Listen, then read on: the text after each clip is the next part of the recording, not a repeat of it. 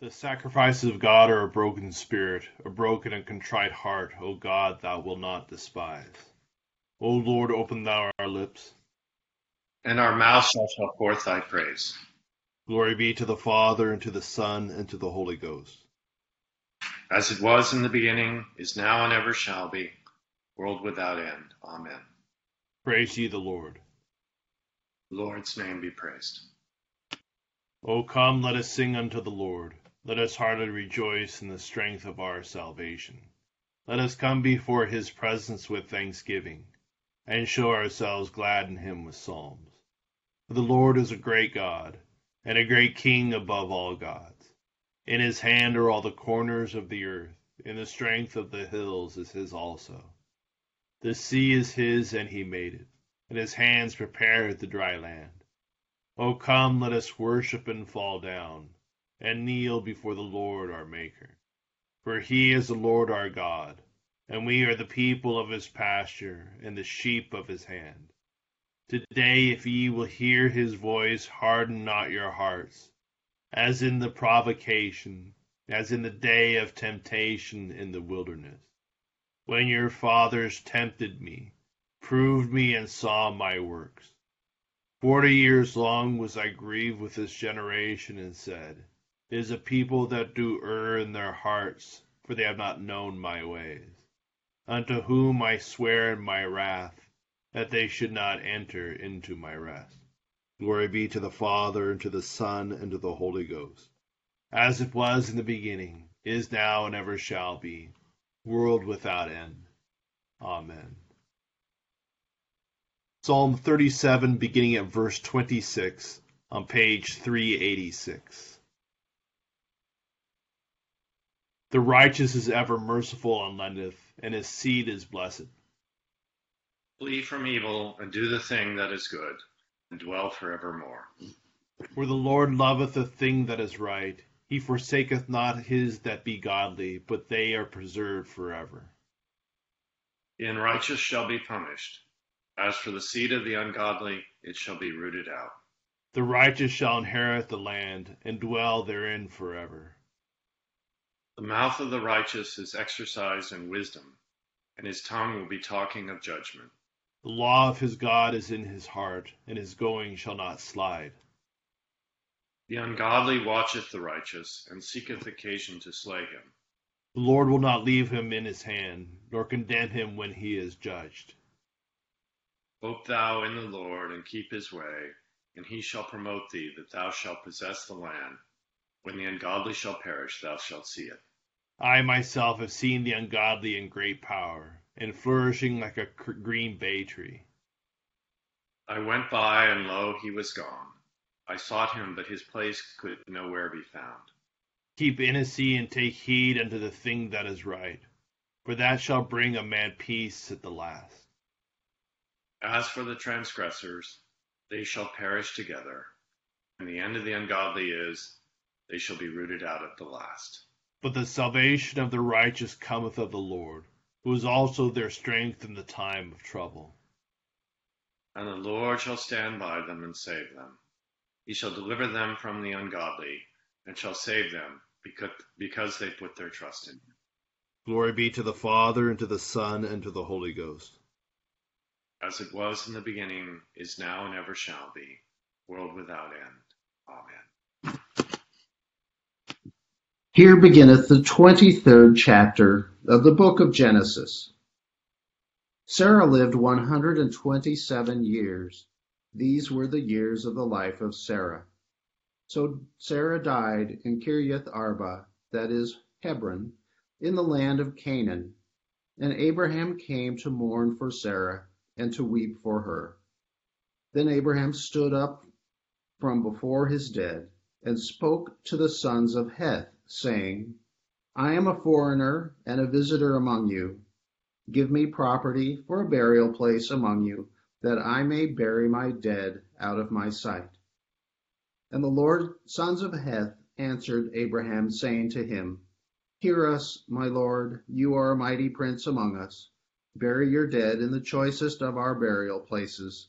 None of us will withhold from you this his burial place, that you may bury your dead.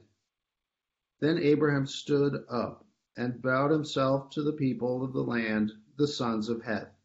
And he spoke with them, saying, If it is your wish that I bury my dead out of my sight, hear me, and meet with Ephron the son of Zohar for me, that he may give me the cave of Machpelah which he has, which is at the end of his field.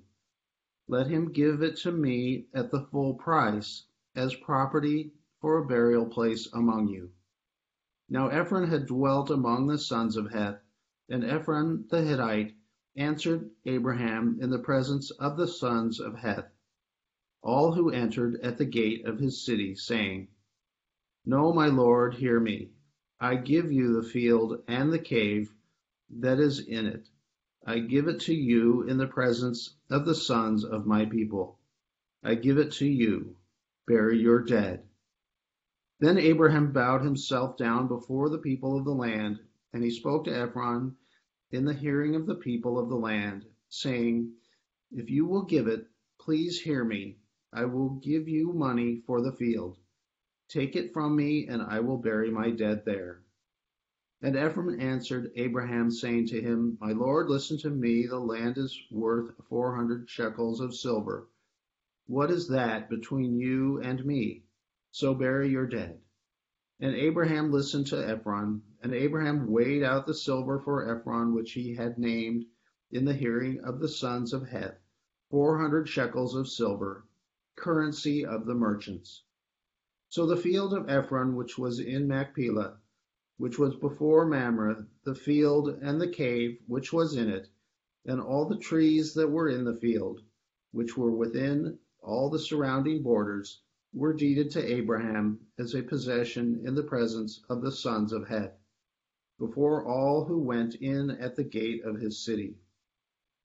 And after this, Abraham buried Sarah his wife in the cave of the field of Machpelah, before Mamre, that is Hebron, in the land of Canaan. So the field and the cave that is in it were deeded to Abraham by the sons of Heth as property for a burial place. Here endeth the first lesson. Blessed art thou, O Lord God of our fathers, praised and exalted above all forever. Blessed art thou for the name of thy majesty, praised and exalted above all forever. Blessed art thou in the temple of thy holiness, praised and exalted above all forever. Blessed art thou that beholdest the depths and dwellest between the cherubim, praised and exalted above all forever. Blessed art thou in the glorious throne of thy kingdom, praised and exalted above all forever. Blessed art thou in the firmament of heaven, praised and exalted above all forever.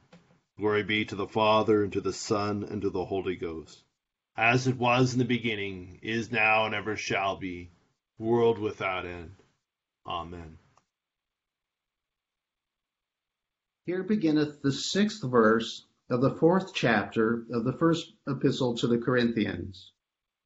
Now these things, brethren, I have figuratively transferred to myself and Apollos for your sakes, that you may learn in us not to think beyond what is written, that none of you may be puffed up on the behalf of one against the other. For who makes you differ from another? And what do you have that you did not receive? Now, if you did indeed receive it, why do you boast as if you had not received it? You are already full. You are already rich. You have reigned as kings without us, and indeed I could wish that you did reign, that we also might reign with you. For I think that God has displayed us, the apostles, last, as men condemned to death, for we have been made a spectacle to the world, both to angels and to men. We are fools for Christ's sake, but you are wise in Christ. We are weak, but you are strong. You are distinguished, but we are dishonored. To the present hour we both hunger and thirst and we are poorly clothed, and beaten, and homeless. And we labor, working with our own hands. Being reviled, we bless. Being persecuted, we endure. Being defamed, we entreat. We have made, been made as the filth of the world, the offscouring of all things until now. I did not write these things to shame you, but as my beloved children, I warn you. For though you might have ten thousand instructors in Christ, yet you do not have many fathers. For in Christ Jesus I have begotten you through the gospel. Therefore I urge you imitate me. For this reason I have sent Timothy to you, who is my beloved and faithful son in the Lord, who will remind you of my ways in Christ, as I teach everywhere in every church. Now some are puffed up, as though I were not coming to you. But I will come to you shortly, if the Lord wills, and I will know, not the word of those who are puffed up, but the power. For the kingdom of God is not in word, but in power. What do you want? Shall I come to you with a rod, or in love and a spirit of gentleness? Here endeth the second lesson. Blessed be the Lord God of Israel, for he has visited and redeemed his people, and hath raised up a mighty salvation for us in the house of his servant David, as he spake by the mouth of his holy prophets, which have been since the world began, that we should be saved from our enemies and from the hand of all that hate us, to perform the mercy promised to our forefathers, and to remember his holy covenant to perform the oath which he sware to our forefather Abraham, that he would give us, that we, being delivered out of the hand of our enemies, might serve him without fear, in holiness and righteousness before him, all the days of our life. And thou, child, shalt be called the prophet of the highest, for thou shalt go before the face of the Lord to prepare his ways they give knowledge of salvation unto his people, for the remission of their sins, through the tender mercy of our God, whereby the day spring from on high has visited us. to give light to them that sit in darkness and in the shadow of death, and to guide our feet into the way of peace. Glory be to the Father, and to the Son, and to the Holy Ghost, as it was in the beginning, is now and ever shall be, world without end. Amen. I believe in God, the Father Almighty, maker of heaven and earth, and in Jesus Christ, his only Son, our Lord, who was conceived by the Holy Ghost, born of the Virgin Mary, suffered under Pontius Pilate, was crucified, dead, and buried. He descended into hell. The third day he rose again from the dead. He ascended into heaven, and sitteth on the right hand of God the Father Almighty. From thence he shall come to judge the quick and the dead. I believe in the Holy Ghost, the holy Catholic Church, the communion of saints, the forgiveness of sins, the resurrection of the body, and the life everlasting. Amen. The Lord be with you. And with thy spirit. Let us pray. Our Father, who art in heaven, hallowed be thy name. Thy kingdom come, thy will be done, on earth as it is in heaven. Give us this day our daily bread, and forgive us our trespasses, as we forgive those who trespass against us. And lead us not into temptation but deliver us from evil. For thine is the kingdom, and the power, and the glory, forever and ever. Amen. O Lord, show thy mercy upon us. And grant us thy salvation. O God, make clean our hearts within us. And take not thy Holy Spirit from us. O Lord, who for our sake did fast forty days and forty nights, give us grace to use such abstinence that, our flesh being subdued to the Spirit, we may ever obey thy godly motions in righteousness and true holiness to thy honor and glory, who livest and reignest with the Father and the Holy Ghost, one God, world without end. Amen. Almighty and everlasting God, who hatest nothing that thou hast made, dost forgive the sins of all those who are penitent. Create, make in us new and contrite hearts, that we, worthy lamenting our sins and acknowledging our wretchedness, may obtain of thee, the God of all mercy, perfect remission and forgiveness, through Jesus Christ our Lord. Amen. O God, who art the author of peace and lover of concord, in knowledge of whom standeth our eternal life, whose service is perfect freedom, defendest thy humble servants in all assaults of our enemies, that we, surely trusting in thy defense, may not fear the power of any adversaries, through the might of Jesus Christ our Lord. Amen. O Lord, our heavenly Father, almighty and everlasting God, who hast safely brought us to the beginning of this day, defend us in the same with thy mighty power, and grant that this day we fall into no sin, neither run into any kind of danger, but that all our doings, being ordered by thy governance, may be righteous in thy sight, through Jesus Christ our Lord. Amen. Good morning to all. In our chapter from Genesis this morning, um, there's Abraham, a few things are sort of established as Abraham negotiates for the purchase of a burial cave. He he first says to the uh, the, the, the sons of Heth who are there, um, "I am a stranger and a sojourner among you," and this is sort of he's um, stating his legal status as what we call a resident alien. That is someone who lives in the land but isn't a resident and doesn't own any property.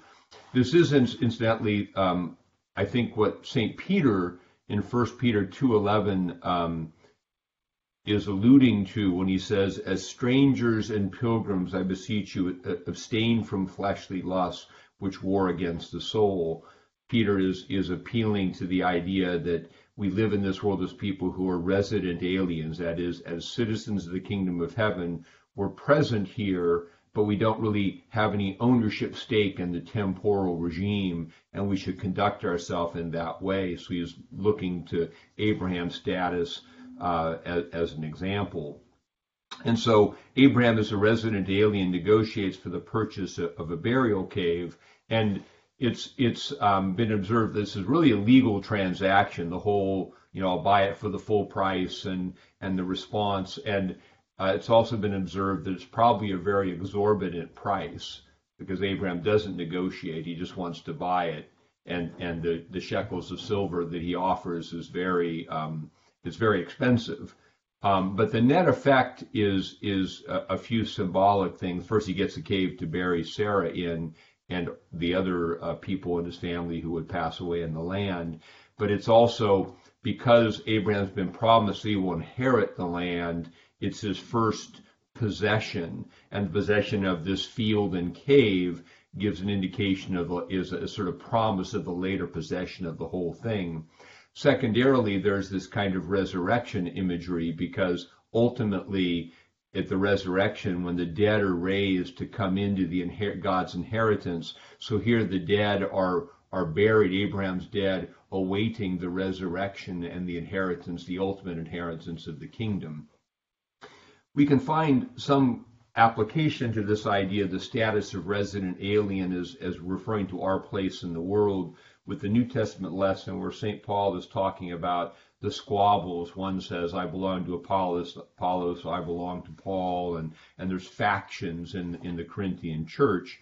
And this, this is sort of the idea that, that um, this uh, leads into the, the, the exhortation, I think, that, that these are sort of earthly, worldly squabbles, and it's very easy for us who belong to the citizens, to the kingdom of God to get into petty disputes and to factions and to, to be with this side against that side. And what St. Paul is saying, that's not the kingdom of God. That that that um, and he then gives examples of his own, you know, the way he's served and the way he's suffered and and the way he is uh, as an example for them not to um, to behave this way in the church. And it, it's the exhortation that we as as resident aliens in the world, we really need to renew that status. I mean, of course, we know sometimes we own some property, but it's really temporary. None of this lasts. And so to govern our lives by the values of the kingdom, and specifically to avoid that kind of um, you know, uh, the factions, the the the the separating off into small groups, but to to love beyond our comfort level and and to reach outside of our comfortable group, especially within the church, which he's talking about. Um, not to work against those kind of worldly, fleshly, temporal distinctions into working for the unity of the body of Christ. You know, and that's the kind of because that's what citizens of the kingdom of heaven do. We don't want to get drawn into the values of, of, of the world. So Abraham, as the resident alien, provides uh, an image, a model for how we're to conduct ourselves as resident aliens in the world, living in this world by the values of the kingdom. A couple thoughts about the lessons. O God, the creator and preserver of all mankind, we humbly beseech thee for all sorts and conditions of men, that thou wouldest be pleased to make thy ways known unto them, thy saving health unto all nations. More especially pray for thy holy church universal, that it may be so guided and governed by thy good spirit, that all who profess and call themselves Christians may be led into the way of truth, and hold the faith in unity of spirit, in the bond of peace, and in righteousness of life. Finally, we commend to thy fatherly goodness all those who are anyways afflicted or distressed, in mind, body, or estate.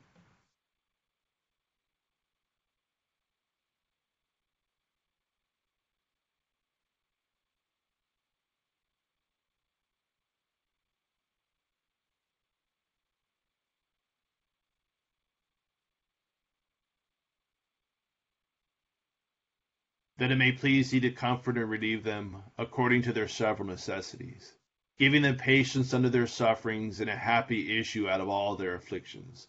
This we beg for Jesus Christ's sake. Amen. Almighty God, Father of all mercies, we, thine unworthy servants, do give thee most humble and hearty thanks for all thy goodness and loving kindness to us and to all men.